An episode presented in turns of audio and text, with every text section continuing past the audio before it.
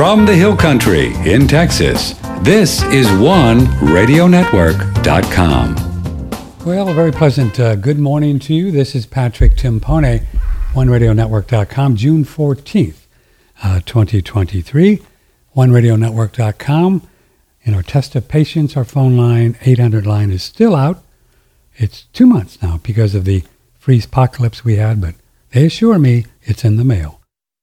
So the way to communicate with our guest this morning and Patrick is patrick at oneradionetwork.com, patrick at oneradionetwork.com.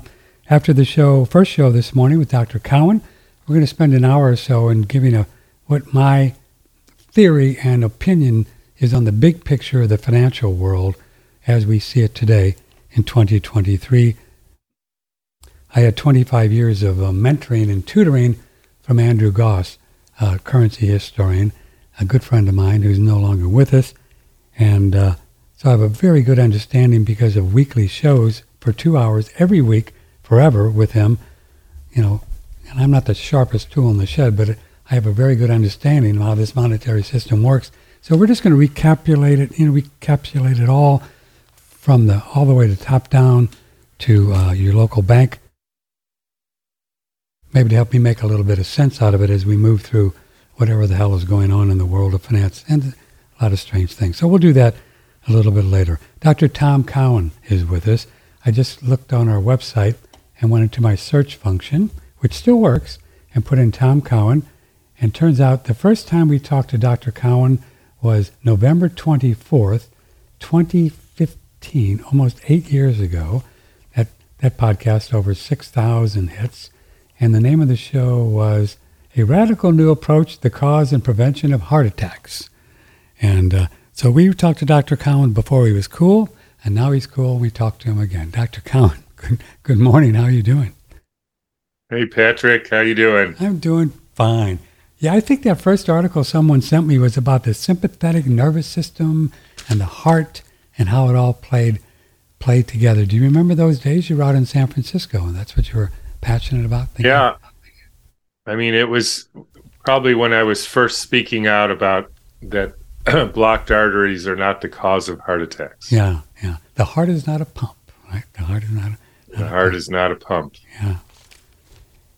Dr. Cowan has written uh, quite a few books: "The Contagion Myth," uh, "Cancer and the New Biology," uh, "Human Heart," "Cosmic Heart," "Vaccines," "Childhood Illnesses," and "Nourishing Traditions" with Sally Fallon.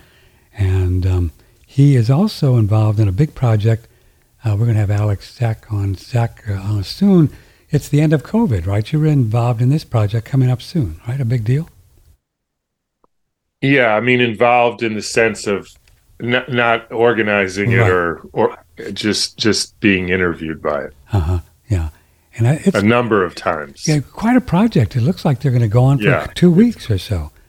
Yeah, it's quite a project. And I believe they're starting. They're going to be starting now in early July or mid July. July, mid July, I think. Is that what yeah. you understand? So here we are, you uh, and uh, with Lanka and all the no virus people, the Baileys and all the folks that we have on, spent the last two or three years talking about this, that there is no virus, making the case. And uh, so where are we now? I keep uh, seeing this thing, the new biology. I'm a SubscribeStar folks with you. And so, what are you what are you looking to do with your your peeps and fans now? What are you moving towards in your work? You know, I, I think the best way to describe it is you you could say it's a a question or even a hypothesis and I, I mean it's it seems sort of obvious but it's it's also an interesting question and the question is can you create a healthy either maybe world or person or society or community or business if the foundational principles of whatever that is like the business or the community or yourself or your health is based on things that are not true? Now on first blush, it seems obvious that you, you can't. I mean, uh, you know, and I I thought of an analogy here. You know, you're in a marriage, for instance, and the marriage is you've decided, you know, like most marriages, to be monogamous, right? Mm-hmm. But one of you isn't, and so and they don't say to the other, right? So there's this sort of fundamental untruth going on in the marriage. And the question is can you still have a happy, productive, effective marriage? And some people actually might say yes, because you could just ignore it and not talk about it. And then other people would say no, because it's based on some on a foundation that's not accurate. Mm-hmm. Mm-hmm. Now, I have, for whatever reason, and I don't know that I could say prove this, but have chosen to say you have to have you have to have the foundation be true as best you can in order to have whatever it is that you're trying to create be healthy.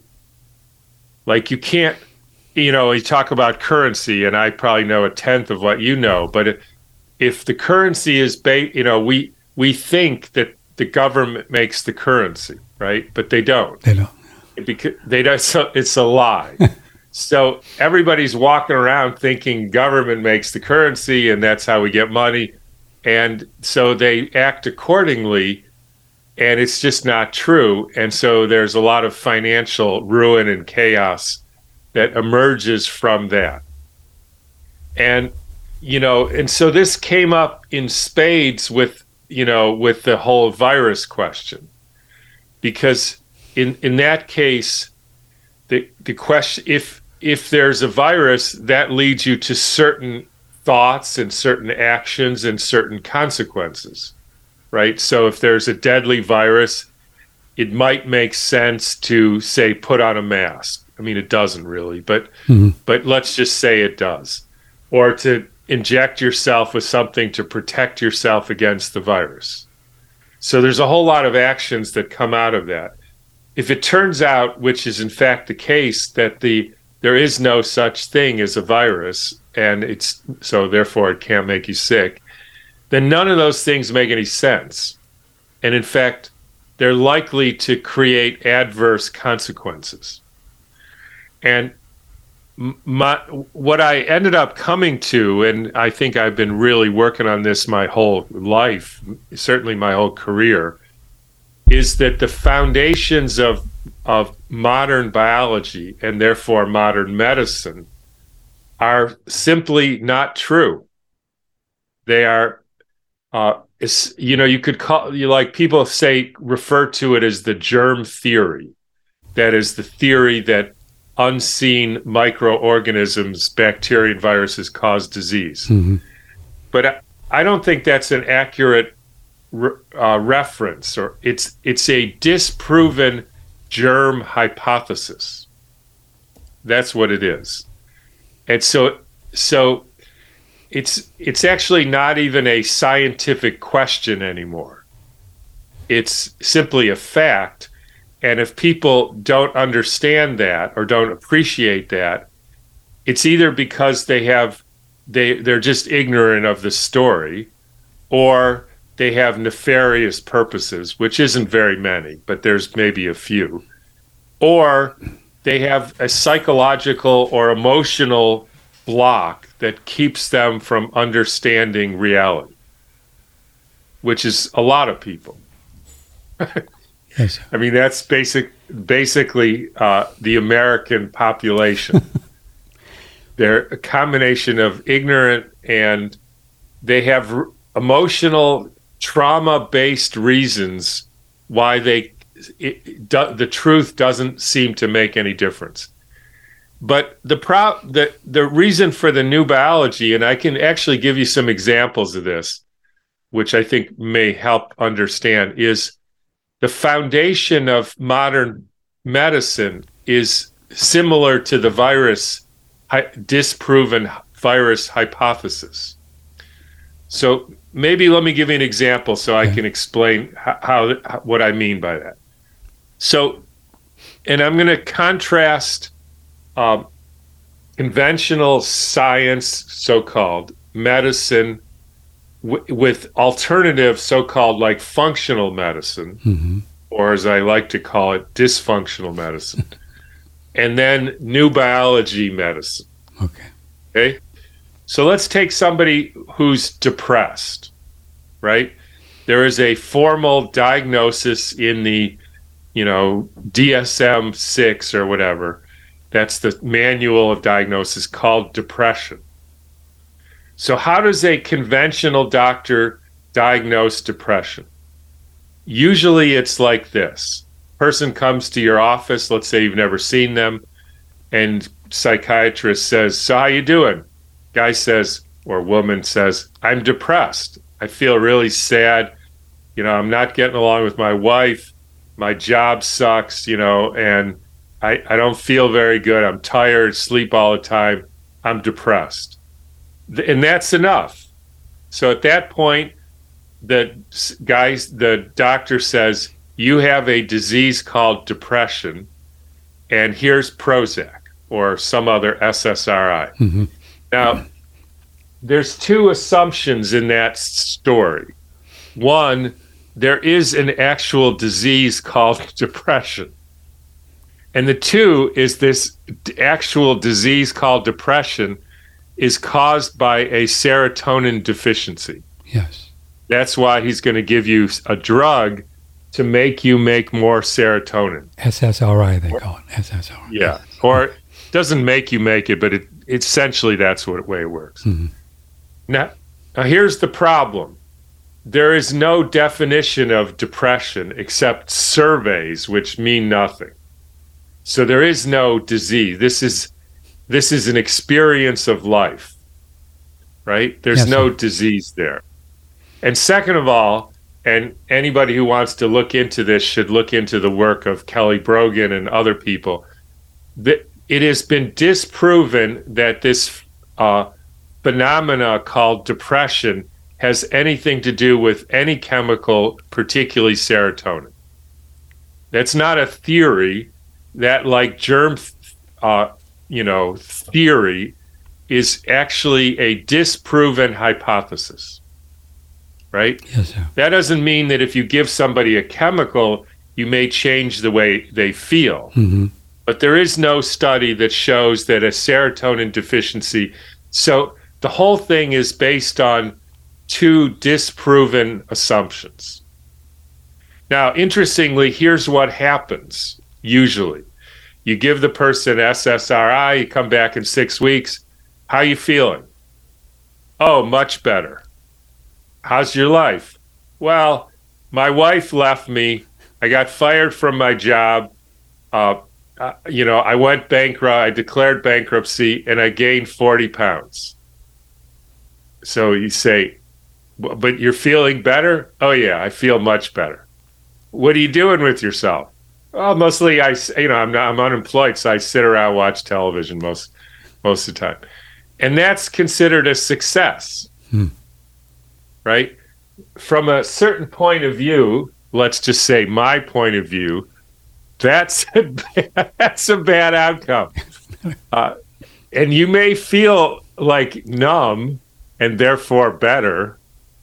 Uh, and now, interestingly, if you try to go off it because you don't like gaining 40 pounds and your wife left you and you're bankrupt and you don't have a job, and you think maybe that has something to do with this, you will be worse than ever. Yes, sir. No. And not only won't th- you still have a job and your wife has still left you, you'll be more, quote, depressed than you've ever been in your life and you're in big trouble. So not only are you depressed, are you, you know, broke and and divorced and jobless, which isn't so bad for sometimes. Um, you're you're also at risk of having a worse outcome than you ever thought possible. So that's the fu- that and my point is that's all based on a flawed way of seeing, you know, flawed science. That the serotonin was the issue and you didn't have enough and blah. Yeah. yeah. Yeah. And depression is a disease. Is a disease. Depression. Right. Right. Is it similar? Let me stop you before you go to the next one. Is it similar to saying somebody has diabetes because their blood sugar is imbalanced. Yes. So they give E- them every disease. every disease. They're all. Well. It's all fundamentally uh, flawed logic, thinking, or science. Yes, sir. Gotcha. So you go to a now. You, okay, I'm sick of these conventional doctors. I'm I'm, going to go- go to a holistic, functional doctor. Functional medicine.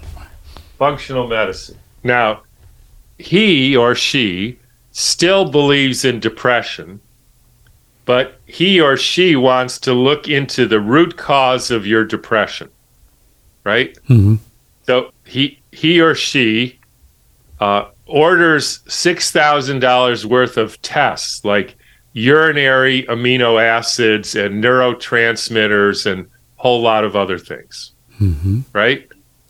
Now, the uh, then he's then they let's just say they instead of he or she, they say, oh, you have not enough dopamine, and your omega threes are too low, and your vitamin D is too low. So here's six uh, bottles of pills. Take them three times a day, hmm and that'll be three thousand dollars. See you in a month. Now, the problem is a we still have the same problem of they don't have depression because there is no such thing, and none of those other things have ever been shown to be related to any kind of disease called depression. And number three, there are no uh, a a the whole neurotransmitter model based on synapses uh, is is fundamentally flawed because there are no synapses in nerves and there's no neurotransmitters that that create you know linkages between nerves through synapses and I can't get into that whole reason why I know that but I can tell you I know it for 100% You know, 100%. wow Hundred percent.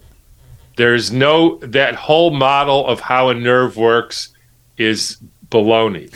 You you can tell just because because if you figure out how long it takes between like hearing something and moving your finger, hmm it's instantaneous. hmm And they say there's like 20 synapses between your brain and your finger, and each one takes 0.5 second, 0.05 seconds.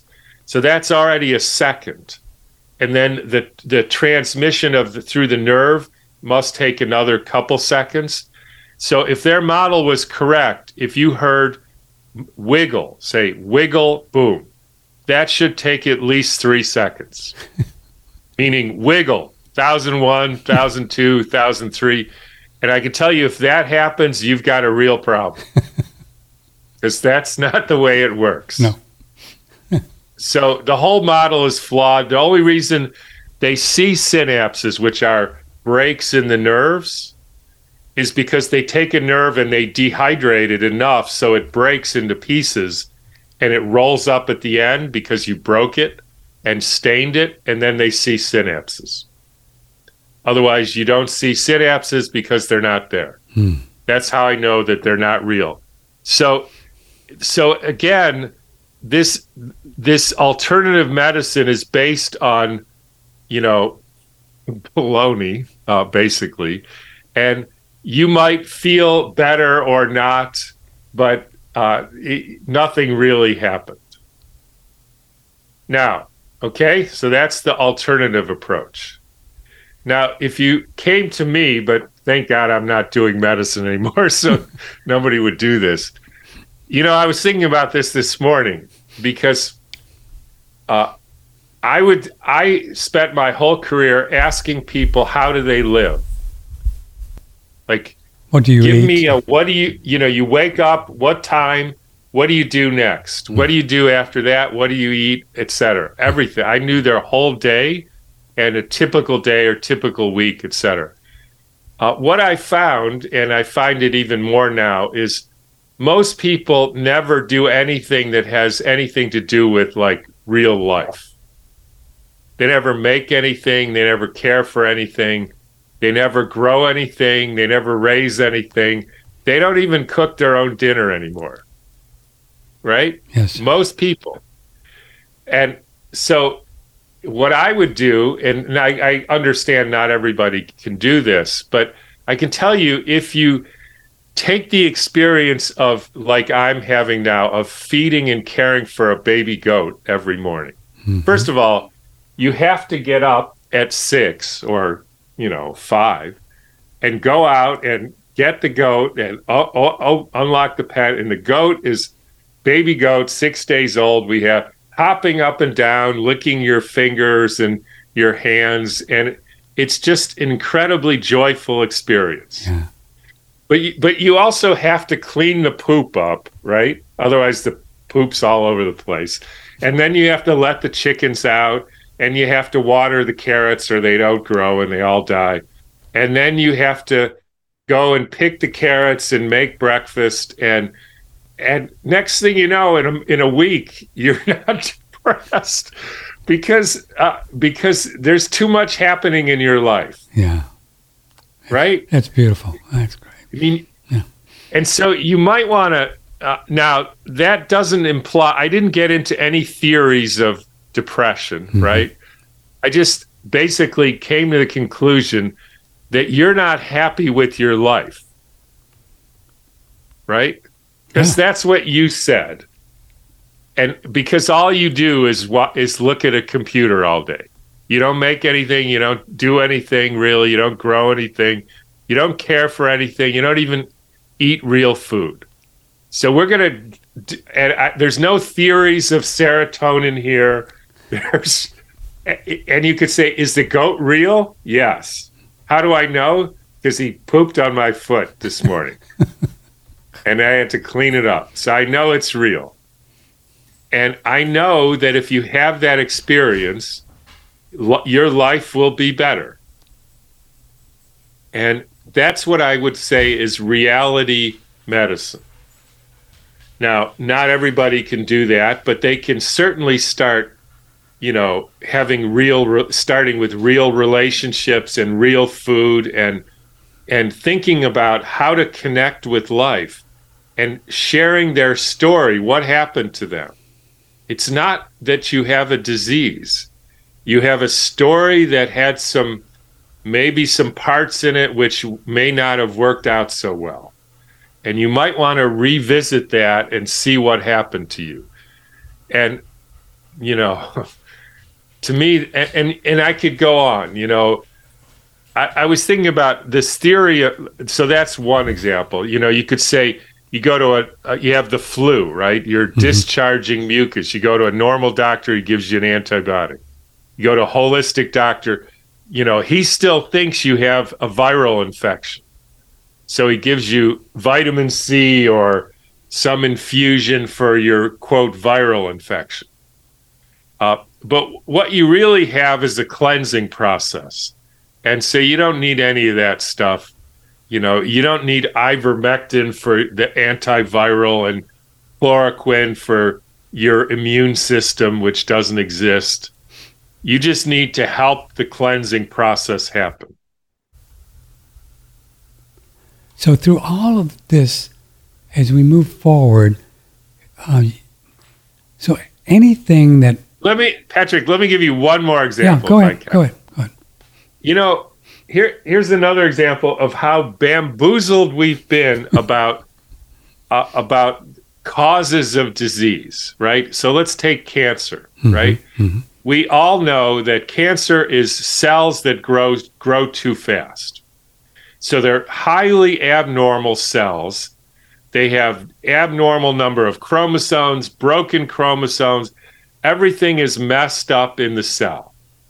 And as a result, it's growing too fast and spreads all over your body and kills you. Right? Yes, sir. Now let's dissect this a little bit. Broken cell, right? Grows too fast, spreads and kills you. Right? That's the fundamental. Just think about this. I'm a car mechanic, right? Somebody comes in, says, look at this car. It's it's all broken into pieces. The steering wheel's in the back seat. You know, the engine has been somebody uh, a, a ball, a wrecking ball fell on the thing and it broke the engine in four pieces. The tires are all flat. You know, I want you to help me with this. So I so so how's it running? Oh, it runs great. It it runs three times better than my normal car. Right? That's ridiculous. it's it, it it outpaces every other car on the street. And I said, "Well, wait a minute, it's broken. How is it? How is it out competing all the other cars?" Well, it you see. So my point is that broken cell isn't growing and dividing and out competing. That's ridiculous. That no, if it's broken, it probably can't even divide. It's just it's just excreted waste packaged up in a container, and you get more of it because you get more waste. And so they're busy killing this cell. Like, okay, this car, we're going to smash it even more, and then it'll run even better. Because obviously, the more you smash it, the more it runs.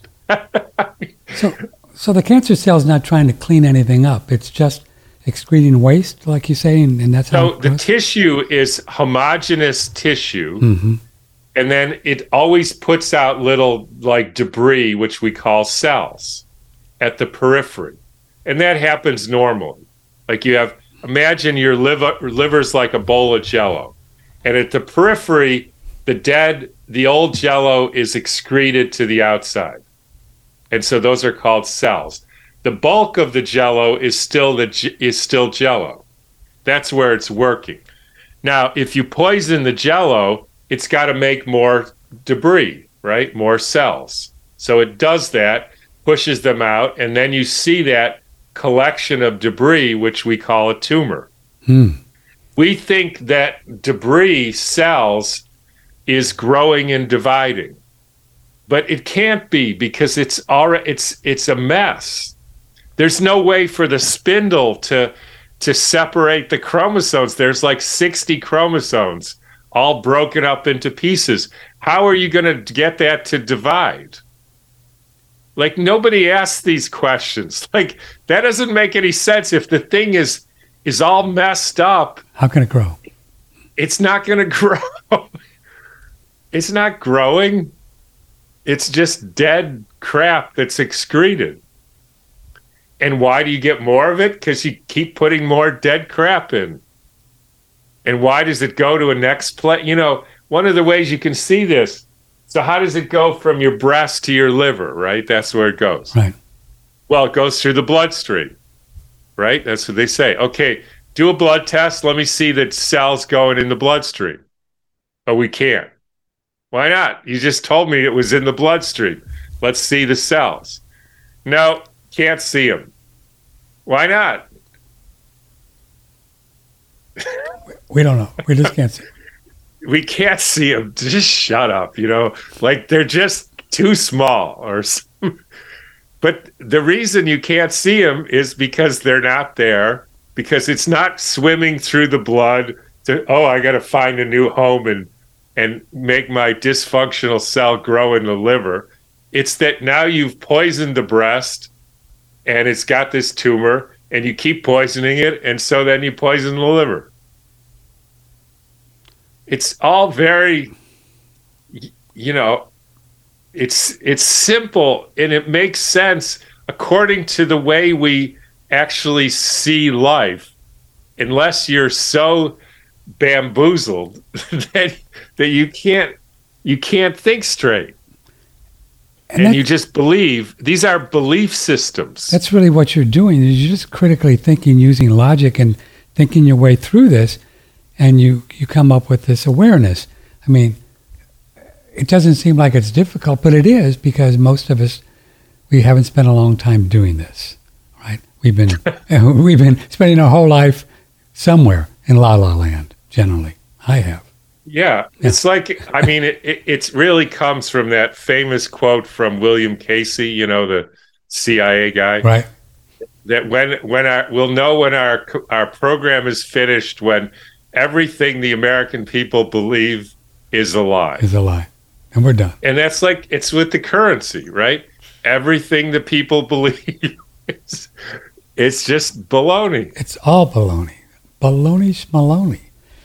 Oh, um, Dr. Tom Cowan, we have and some- you, and and again, go ahead. I don't think you can create a healthy medical system or a healthy person based on disproven hypotheses. Hmm. You can't you're going to always try to kill the virus or prevent the virus or strengthen your immune system or stop the cancer cells from growing. We've been at that for 70 years. Stop Stopping the cancer cells stop from the growing. cancer cells from And the immune and system thing is still big in all circles, right? And natural, uh, natural alternative functional medicine. Immune system Yeah, is a big buy thing. it lock, stock, and barrel. It's a big thing. It's just a big thing. They buy it lock, stock, and barrel. That's what's sort of the tragedy of it. But, anyways, Dr. Co- Cowan is with us and join us through email if you'd like, Patrick, One Radio Network. We had a really lovely fellow on our show and his second time, and um, is um, Wysong, Dr. Wysong. He's a veterinarian. And we were talking about the virus, and he was really interested, and he's about almost there, you know. But then he started asking me about bacteria that, you know, I tried to explain to him how you explained to us how bacteria is trying to clean things up. And he was really getting interested. He was asking great questions. But he's asking me, and I don't know what I'm talking about.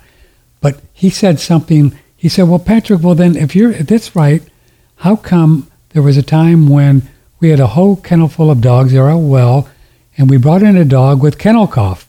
And then three or four days later, all the other dogs got the kennel cough. How do you explain that? Well, I couldn't, of course. I tried to talk to him about maybe vibrations or just like when women get together, they all menstruate at the same time. Who knows why they, how they could do that? What would you, what would you have said to him on the kennel cough question? so the first principle of that is is that it, this is something that people really have to start wrapping their brain around, mm-hmm. or whatever it is that wraps around something is. like that. Is is if somebody's making a claim, then you examine that claim, and you don't have to come up with an alternative hypothesis. Explain what you mean.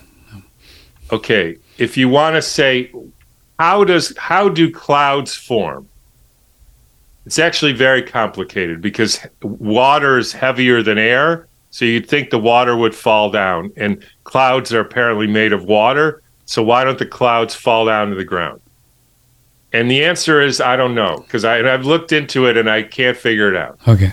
and then so that gets into how is rain formed because the rain apparently comes from the clouds hmm so that so I after having looked into it, I don't know. And so somebody says, "Okay, I know how." It's there's a bunch of elephants flying around about a mile high, and then when they they start urinating, and that's why there's rain. So here's how to learn something if you're a person. If somebody says that to you, you say, "So how high up are the elephants?" About a mile. Are these like normal elephants or gray or pink or what kind? yeah, they're gray, normal size elephants, a mile up. There's about 40 per square mile, and you can see them on whenever it rains. Okay, so hmm. that's the claim, right?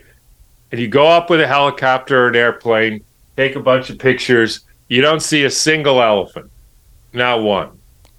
I can confidently say that that claim is incorrect, Yes. right? It's not elephants. I still have no idea why there's clouds and rain. And I could look into that, but I don't need to know that in order to say there's no elephants. So his claim is that if you put an animal with another animal and one animal is sick and the other isn't, that something passed from the first animal to the second animal. That was he assumed. That's the Yeah, claim. that's the claim. Right. And then a secondary part of the claim is whatever it is that passed is too small to see, so it's either a bacteria or a virus. Right? Yes, sir. Now, let's let's examine the principle. Is it true, Patrick, that if in other words, if two people or animals or 10 or 100, same place, same symptoms, same time, all get sick, that means something passed between them. That's an assumption. No, it's not true. How do you know it's not true? Because it's never been proven to be true. Well, give me an example of that showing that that's not true. Maybe in the Spanish flu thing when they pass snot between people. Just you Oh. got to think simply okay, if you want to. okay. So, You put a hundred rats in a basement. uh-huh. You put rat poison. You don't know they put rat poison. Next day, ten rats are dead. Right? Yeah. Same symptoms, same time, same place. Was that a contagion? No, some some rats ate the poison and some did not. Right. The next day, ten more rats died. Is that a contagion? Not pro- no, not proven to be. Well, it's not because they ate rat poison. Okay, it's not. Right.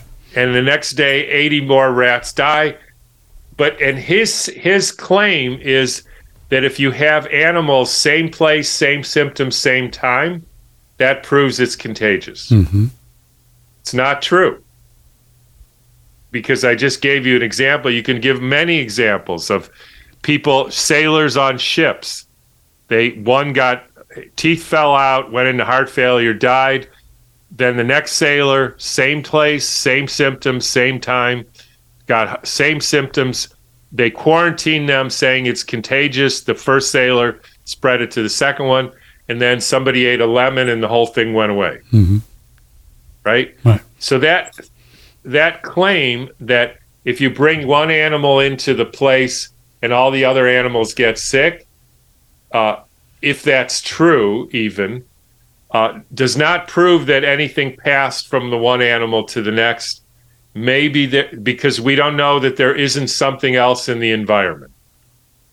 In order to make that claim, you have to do a study because we can't we don't have the ability to assess that uh, by our senses, right? You can't tell whether something was passed or something poisoned them or some other thing happened by smelling it or seeing it or anything. You just can't see those things. So you do a study. You put same conditions, you put animals that are sick and animals that are well or people and they've done about a 50 or so of those studies. Every single one same thing happens. Sick animals and people don't make well animals and people sick. If you do a proper study and we've asked for almost 3 years show me a study that shows that that's true that's properly controlled so you know that it's the only thing different was you expose these dogs to a sick animal hmm and they don't have a single study. Wow. No, nothing ever has proved it. The idea. Never, ne- it's never been proven in a normal way. Hmm. So, you know, so that it doesn't mean that I know what happened in that kennel. I understand. Yes. You know, uh, maybe the dog had eaten arsenic and pooped all over, and the other dogs ate it, or or something. You know, we don't know what happened. But as far as proving a contagion, you need to do a study. You need to show it. It should be easy to do. You know, and they did it for in the first half of the 20th century. They did lots of contagion studies, like the Spanish flu one. hmm They stuffed snot up their people's nose. Nobody got sick. There was a very interesting one with the flu where they took snot from people with the flu. This was in 1940 or so, squirted it up people's nose, and then they did a control uh, with saline and told them it was from people with the flu. Here's what was interesting. In the, in the snot from the flu, 10% of them got sick. So that's fair, you know, it's something, right? 10% of the people, if you suck snot out of somebody who's sick and squirt it up a well person's nose, 10% of them will get sick. You know how many got sick with the placebo? Hmm. 15. Just by telling them that it was the flu. It- it- well, they squirted it up their nose, but it was just salt water. I see. Wow. More. And so the the the appropriate conclusion is if you're around somebody who's sick and you think you might get sick, you're you'll get less likely to get sick if you actually are exposed to a sick person than if you're exposed to nothing. really? Yeah. Interesting. That was now they haven't nobody repeated that study exactly in that way that I've ever seen. But that, you know, so if you don't want to get sick, you should probably be around as many sick people as you can. hmm Because that makes your odds less likely. How relevant do you think it was when folks were took the PCR, believed they had COVID, and how would we ever know how strong an influence that would have been of somebody exhibiting symptoms? yeah, it's a huge influence. Huge. It's got to be right. It's got to be. Yeah, I mean, if you want to get some eh, over and over again, that's why you, you know, I mean, maybe dogs see some other dog coughing and they all, you know, I saw a cat video the other day. It was amazing. This little kitten comes hobbling to the door, wants to be let in the door, and is walking on three legs, right? And hmm. so the one paw is up, can't is and so that you know and apparently they don't usually let them in so then they let the cat the kitten in kitten walks in with all, you know all four so she was faking Some of these videos out there are just crazy amazing. aren't they? Yeah, These animals. so- so, they're so cool. so what what's the point the point is um, you know a lot of disease maybe more, and i think a number in my mind is increasing as we go is psychosomatic Yes, sir.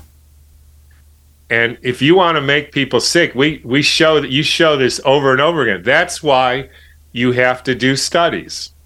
You have to separate out that factor because if you tell people they're going to get sick and squirt saline up their nose, 15% of them get sick. Of course. Yeah. Yeah. And if you actually squirt snot up their nose from a sick person, it goes down a little bit. So That's the crazy part. I don't understand that part. I mean, I don't either. I, but that's what I mean. You don't you don't have to come up with explanations about resonance and all that. Right. Right. It might be, you know, it, dogs might.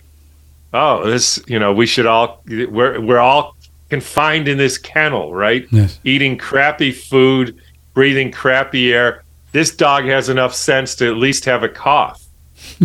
so maybe they all start coughing. I mean, you, you don't know. All you know is if you do a proper contagion study and or and try to find the virus that causes kennel cough, I guarantee that guy can't come up with either one of those. Hmm. Hmm. In which case, it's a superstition. It's hard to imagine that somebody who takes a thyroid test and sees a high TH number and they say, well, anything over five, and well, you have low thyroid, that you that wouldn't affect the thyroid, just that thought that you have believed. It's got to. Well, you feel tired. it's got to affect it, right? What it affects is your experience. Yes. It may or may not affect your thyroid function. But it, it affects your what you present, what, what symptoms you present. Yeah, as soon as you tell somebody they have hypothyroidism, I'm going to bed. I'm tired. I'm done here. I'm tired. And then, Good. and and by the way, I'm tired, and I'm I'm going to quit my job because I'm sick, and I'm going to sit home and eat all the time. Yeah. Next thing you know, you gain 30 pounds, and why? Because it was your thyroid was was bad. So that's called bone pointing. Bone pointing. Yeah, it's it like voodoo kind of stuff. They Yeah. point the bone at somebody and then they die. Yeah. That's what doctors do. They bone point you. Imagine what how you would feel if somebody said, "Well, Mr. Jones, you have stage four cancer. You really need to get your affairs in order." Oh my God. Oh my God. Yeah, Oh, How can you? nothing we can do for you. Why did I get? It's your genes. It's it's got nothing to do with. You, you see, both conventional and to a large extent, you know, alternative medicine are absolutely dedicated to the proposition that nothing you do can had any effect on your health. Oh, nothing you can I do mean, with we- lifestyle idea? anything you do Hmm. or anything you think. We are, you know, in medicine, we are drilled into anybody who suggests that the patient had anything to do with what happened to them, besides if you're an idiot and you smoke. that that we already that you can blame the patient. Otherwise, it's got nothing to do with what the person does or not. It's it's their genes, bad luck, or we don't know, or an infection. You just happen to get a virus. Dr. Cowan, I would argue it's exactly the opposite. Everything that we Yeah. think, everything that we think it manifests into our body, it's got to. Yeah, Got to. it's right. and everything you do and what you think become, you know, becomes what you do. Yes, sir.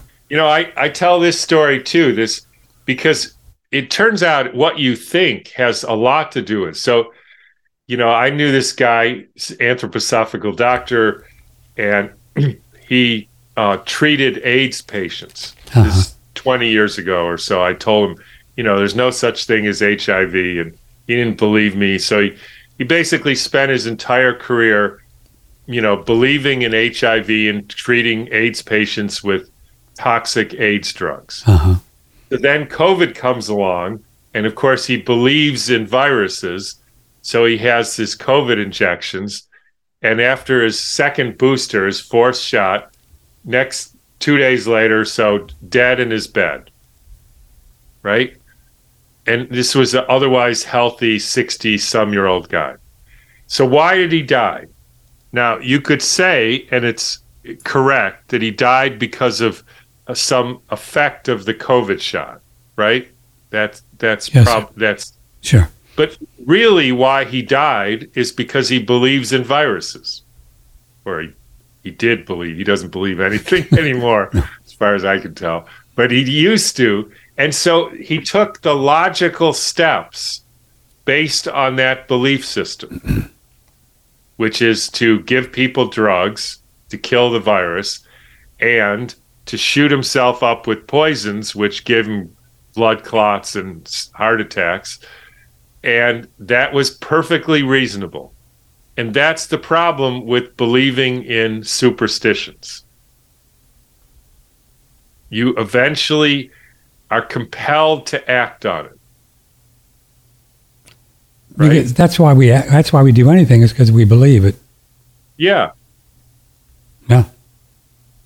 If you believe, you know, you're whatever, if you don't have enough money and you rob a bank or something, you know, you you or that the government is looking out for your best interest, you go and vote. Good luck with that. Right. I mean, it, you know, and then you donate to the best candidate, and so then who's who's going to help you be more prosperous. Mhm. But meanwhile, what really happened is you have less money because you donated to somebody who couldn't care less whether you're prosperous or not. and so that's actually what happened because of that belief system. It's Doc- inevitable. It's Dr. Tom Cowan is with us, and join us, Patrick at OneRadioNetwork.com. Here's an interesting email for you. I get this one from time to time that I never have a good answer. Please ask Dr. Cowan what his thoughts are on yellow fever, dengue fever, and malaria. They, in caps, say yellow and dengue fever are caused by a virus, and malaria is caused by a parasite. What is the actual cause, in your opinion, since viruses don't exist? Maybe the parasites are just pleomorphized bacteria cleaning up the gunk from a previous toxic condition. Hmm. Correct. That's the He's got it. He's got it. Yeah. There's no dengue virus or yellow fever virus. They they you know, and that's the that's the that's the trouble with the sort of uh freedom so-called truth community. So here's what really happens like Ebola's like this. So they go into a uh, you know a, ta- a community in Africa or a region hmm and they poison the crap out of it. And they starve out, you know, and they move the people off their traditional lands into slum cities, inject them with all kind of vaccines, poison them, spread cyanide all over the place, and and then people get sick and give them antibiotics which actually have the same effects as Ebola. Wow. Right? So they do that. And then they blame it on the virus. And so they go in and do an eradication campaign uh, with more injections. And the the holistic community, the truth community buys it lock stock and barrel and says that they're engineering Ebola viruses. Never mind the displacing the people, never mind the cyanide, never mind the pesticides, never mind the beta lactam antibiotics, which cause identical symptoms as Ebola. Never mind any of that stuff.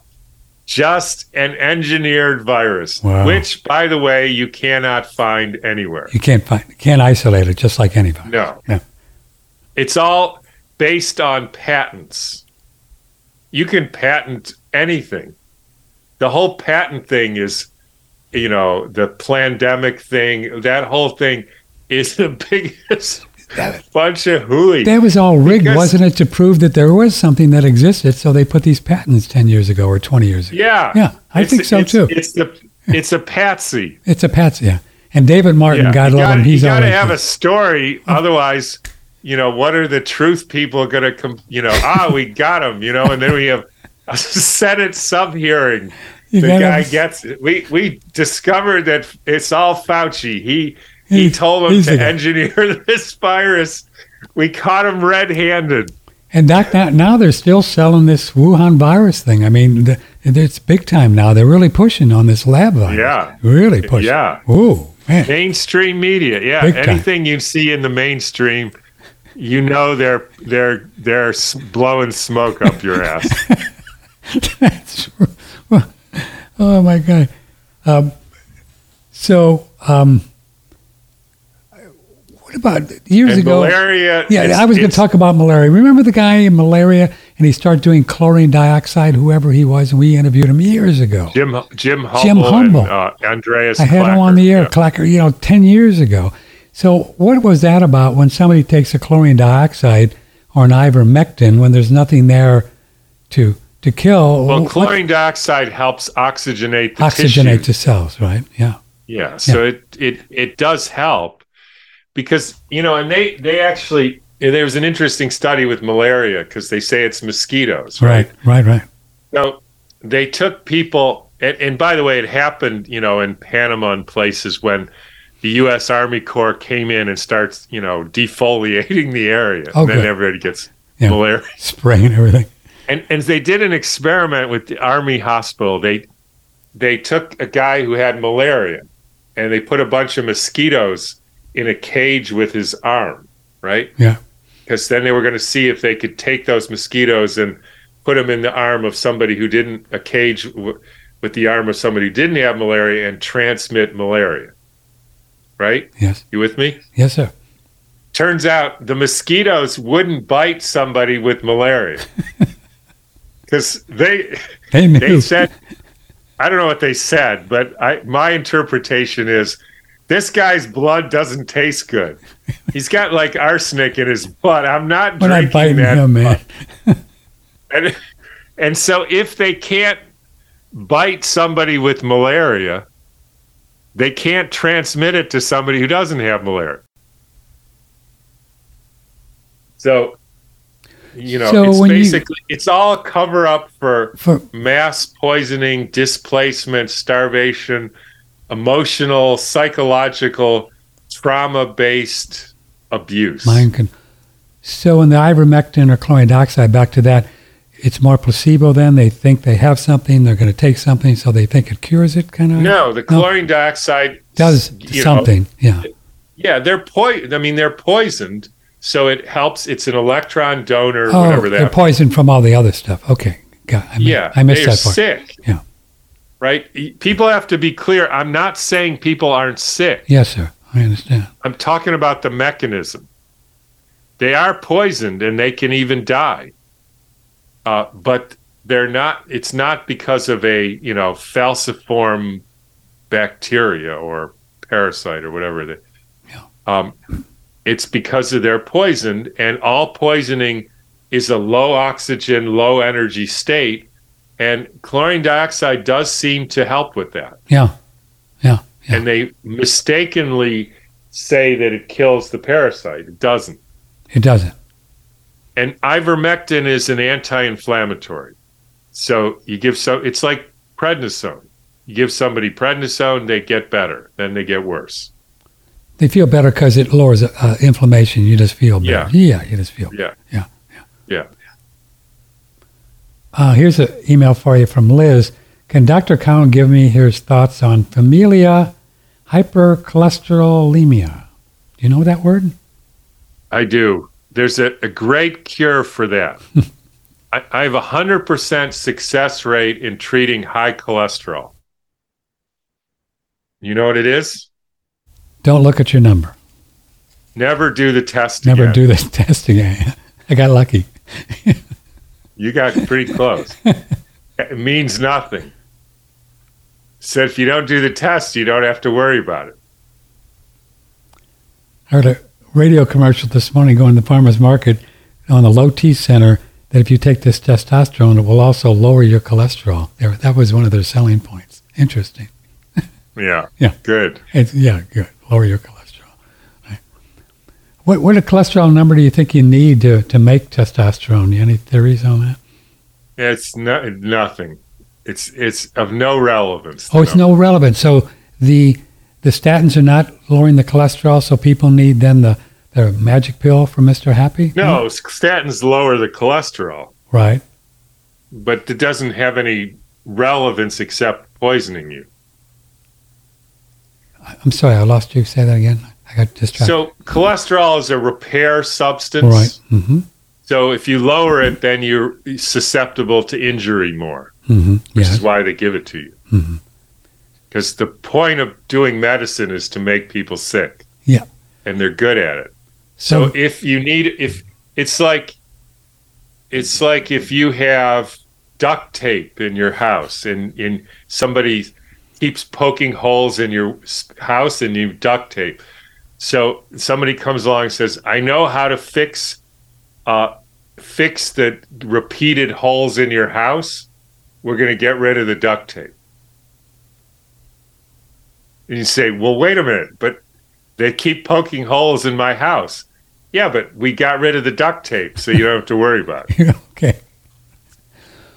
So the idea that That's the, how doctors think. that's how they think. So statins do not lower cholesterol to a point that it inhibits testosterone. That's a myth. yeah, Oh, yeah, okay. right. They, yeah, that probably does happen. Oh, that does happen. Okay. Yeah, I thought. Yeah. Thank Yeah, because you make testosterone, or so they say. I'm Hmm. not sure I believe it, but because I'm not sure that we have estrogen, testosterone, insulin actually in our bodies. And the reason I say that is because if you go to the method section and see how do you discover whether there's a chemical called insulin in your blood, Mhm. in your body, Mhm. what you realize is that it's an indirect assay. In other words, they take blood and they mix it with a bunch of chemicals, and that creates a an effect, which then they say is because of the original something in the blood, which is it insulin. They don't, and so you can't find the insulin directly in the blood.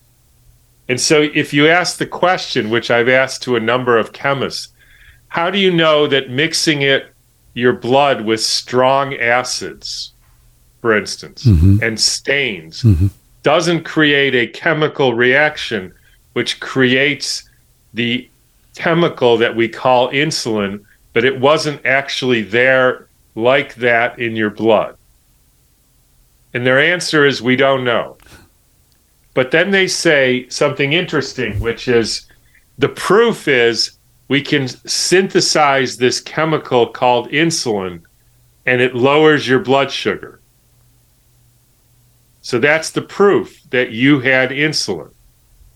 And so then I said, so the proof that we have cocaine in our body is because you can inject somebody with cocaine and they feel different, like weird. Mm-hmm. And that means if you feel weird, that's because you have your cocaine in your body is acting up.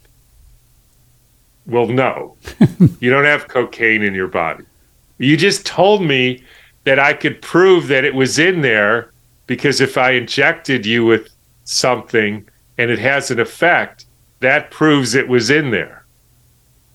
That's how you prove to me that insulin is in there because if you inject it, it lowers your blood sugar. Therefore, anytime your blood sugar is lower, that's because of insulin. In other words, if I inject you with, you know, LSD and you start hallucinating, anybody who's hallucinating, it's because the LSD in their body is too high. That's nuts. of course. And and I'm not saying that chemicals don't have an effect. Sure. I'm saying that you're telling me that this chemical testosterone is in that form in your body. And yet you can't find it directly. And here here's the bottom line of this. You know, there's this thing about how do you know if you're still living in the matrix? If you think that living beings are made of particles, chemicals, or molecules, you are living in the matrix because there is no evidence that that's true. What are we made of? Yeah, right. But see, there you get into the claim thing. Mm-hmm. You know, the claim is you have insulin. Okay, show me. Well, okay, I take your blood and I mix it with acids in this, and I don't do a control. Like, I don't take just something else and mix that with acids to see if the acid, you know, this gets into the how do we how did we prove there was DNA in in living cells or living tissue? I don't know. So they originally said that the the things in the nucleus were were proteins because when they took the nucleus and they mixed it with sulfuric acid, they got sulfur rich chemical, which they said was a protein because proteins are rich in sulfur. Okay. And then somebody had the bright idea of taking a nucleus and mixing it not with sulfuric acid, but phosphoric acid. And he got, instead of a sulfur rich chemical, he got a phosphorus rich chemical. And he said, that's not a protein, that's a new class of phosphorus rich chemicals, and we call them DNA. Come on. That's where DNA and, and came from? think, Come on. hey, bud, did you ever think that the reason you, you got this is is because is because the, you did it with phosphoric acid instead of no. And from that day on, DNA, phosphorus rich chemical found in the nucleus. How do you find it? You mix the nucleus with phosphoric acid. Dr. Cowan, think- could this whole be whole thing be this Looney Tunes and this fairy tale that you're it's crazy. Because I can tell you, anybody listening, you know, to this is has one question right now, or one thought in their in themselves right now. yes, sir. Is Cowan cannot be right because these people cannot be that stupid. Like this is so friggin' obvious that it's all just absolute bullshit from the get go.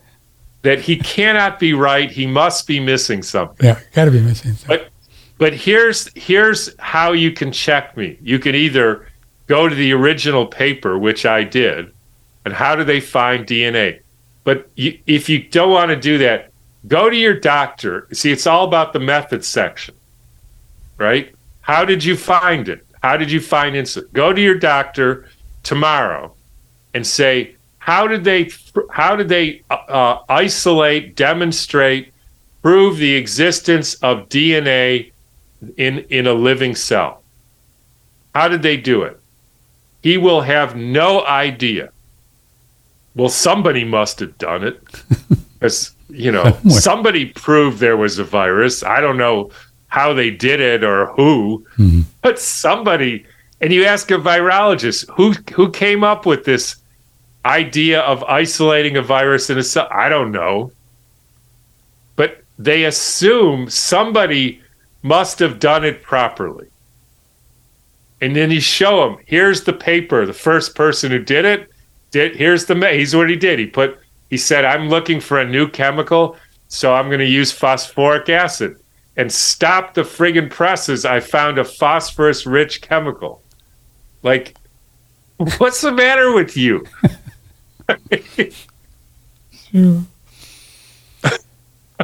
I mean, you can't make this shit up. And then nobody knows, you know, then sometimes they give him a Nobel Prize hmm. for finding f- DNA. And then it's off to the races. And nobody, everybody then says, this is the chemical.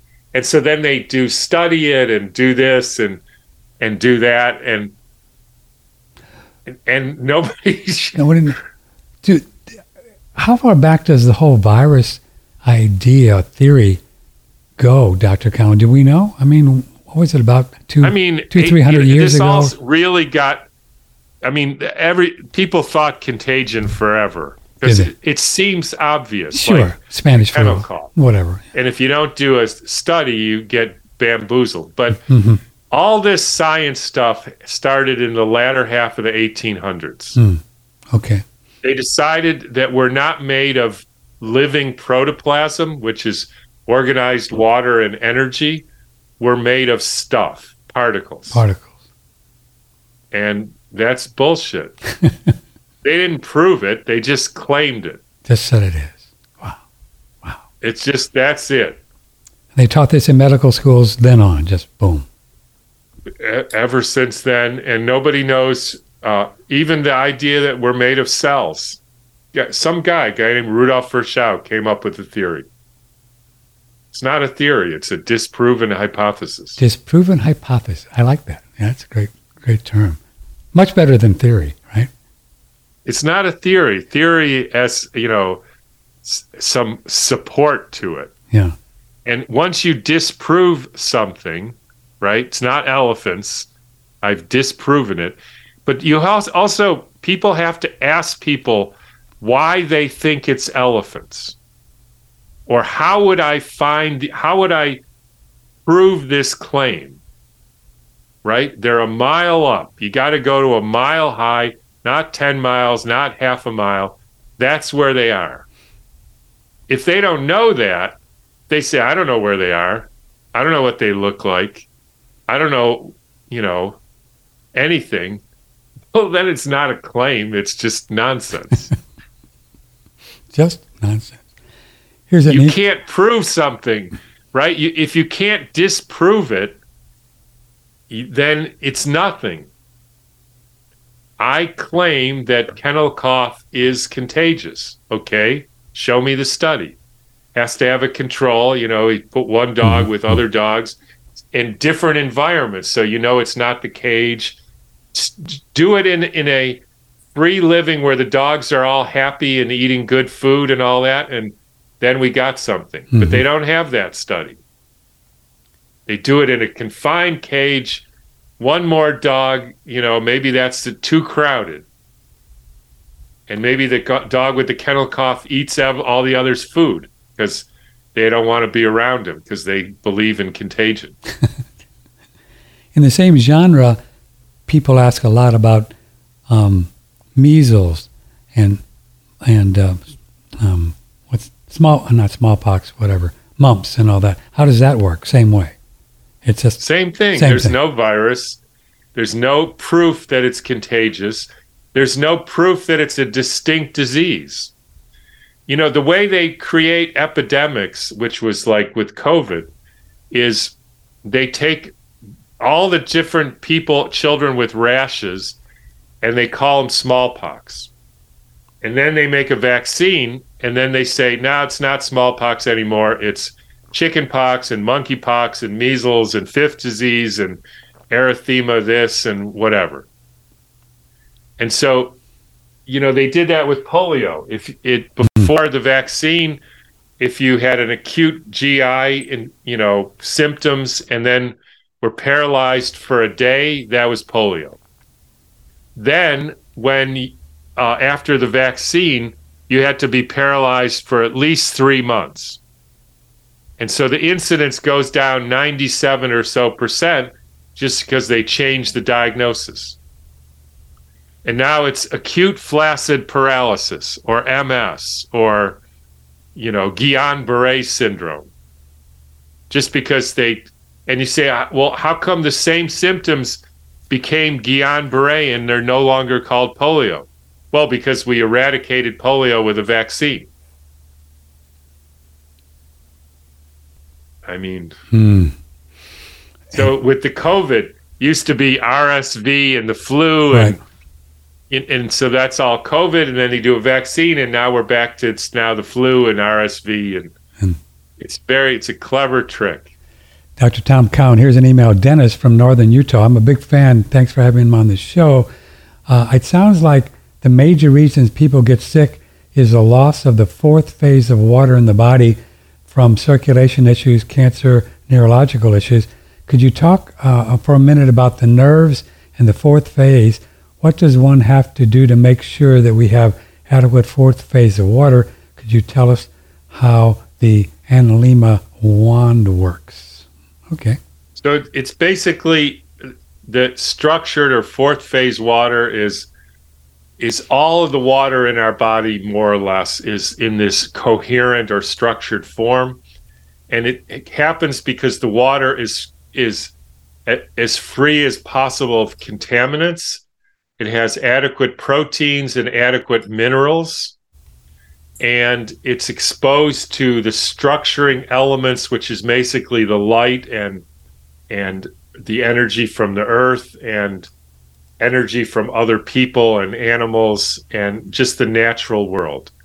And so if you're losing the structure, it's usually because your water is poisoned or you're exposed to things like cell phones or Hmm. single single frequency devices. hmm And analemma just helps structure the water, make it easier for you. It's just a you can. It just makes it Yeah. easier easier to drink. And you're in the hydrogen that that structures the water, the hydrogen machine, It right? can, yeah, Yeah, help a little bit. Yeah. And Uh, I'm going to need to uh, finish here quickly. Okay. So, Um, so we could end with this because well, we have about 20 emails here, but I'll do this one. Why don't you invite um, other people like Malone and McCullough on and have a debate between Dr. Cowan and these guys? they won't do it. They won't. Come on, they won't do it. Ask him. I, I will. Peter McCullough, call him up. I asked him. No, I- haven't, but I will. Um, I asked Dr. I asked Del Bigtree why he doesn't go after the virus thing, and you know there is no virus thing, and he said we're going to, and so I wrote Yeah, him back right. and I, I copied you. I said, well, get Cowan on. He would be the good guy to talk to about. So let me know when he calls you. We're, we've been negotiating this for months. Have you really? Well, that's Yeah, interesting. because they're I, I want to do it step by step. Yeah. Uh, and there's there's a right way to do it. First, we talk about contagion. hmm Then we talk about the uh, the the the fraction that supposedly has the virus, the the filtered fraction, filtered agent. Then we talk about isolation, then electron microscopy, and then the genome. If you have to structure the conversation properly, otherwise it'll just be claim after claim and get nowhere. Hmm. So you've been talking to them about possibly doing that, coming to Austin and doing a whole series. I'm not going to Austin. You're not going on. I know it's pretty wacky here. I would. I'm outside of Austin. I would. Yeah, I, I'll do it. We, we've been we've been negotiating Good. for months. Oh, for months. Oh, good. Okay. Not let, going to happen. let me impose in just a couple more real quick Uh, because this comes up a lot. So your guest thinks that bacteria cannot be dangerous or destructive or parasites to the health, to our health. Bacteria are scavengers. There's no, and if you disagree, then you need to show us a study where you isolate a bacteria and expose a healthy person to it of the bacteria in the normal way, like drinking it or mm-hmm. breathing it, mm-hmm. and then show us that they get sick.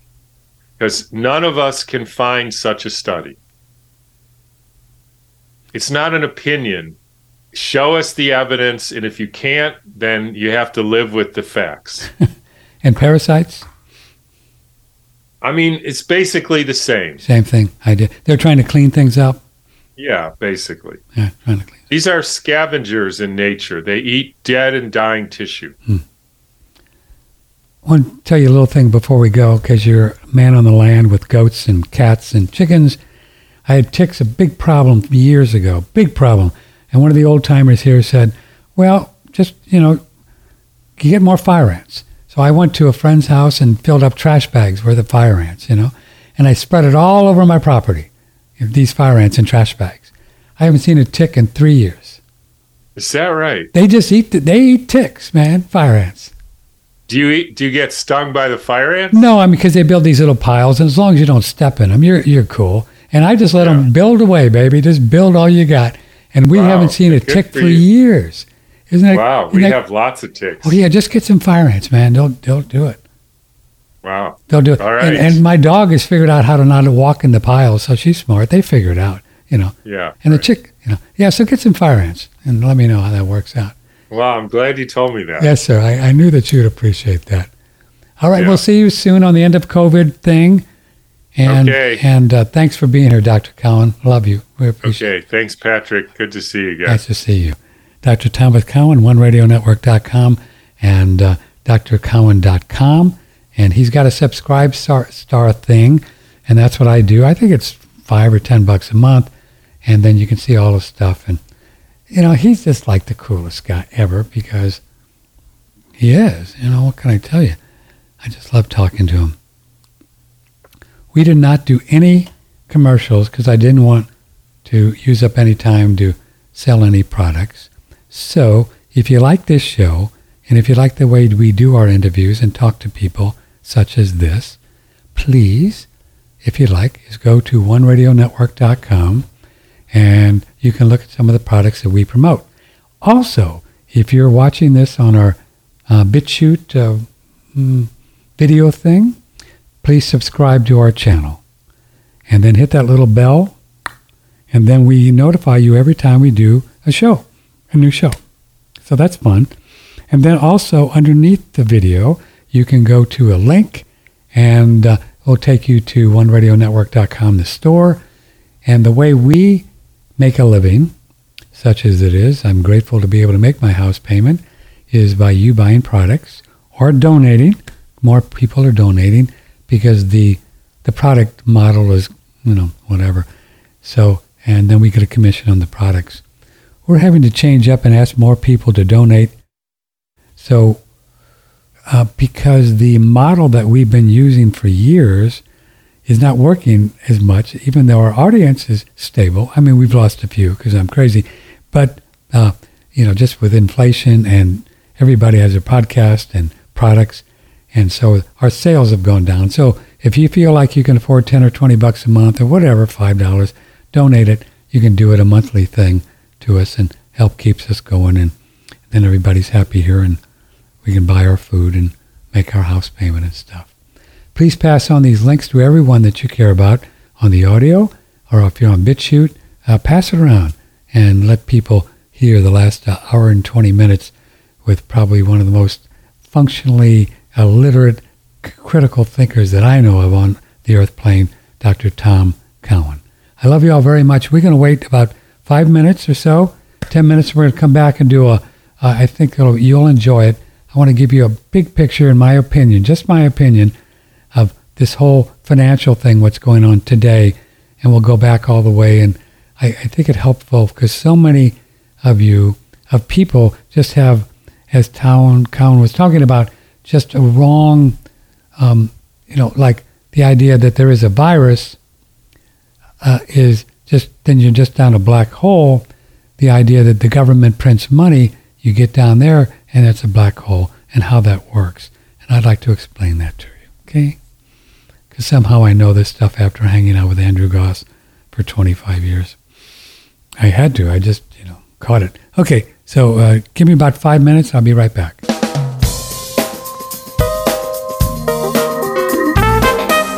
Broadcasting from the beautiful Hill Country in Texas, this is OneRadioNetwork.com.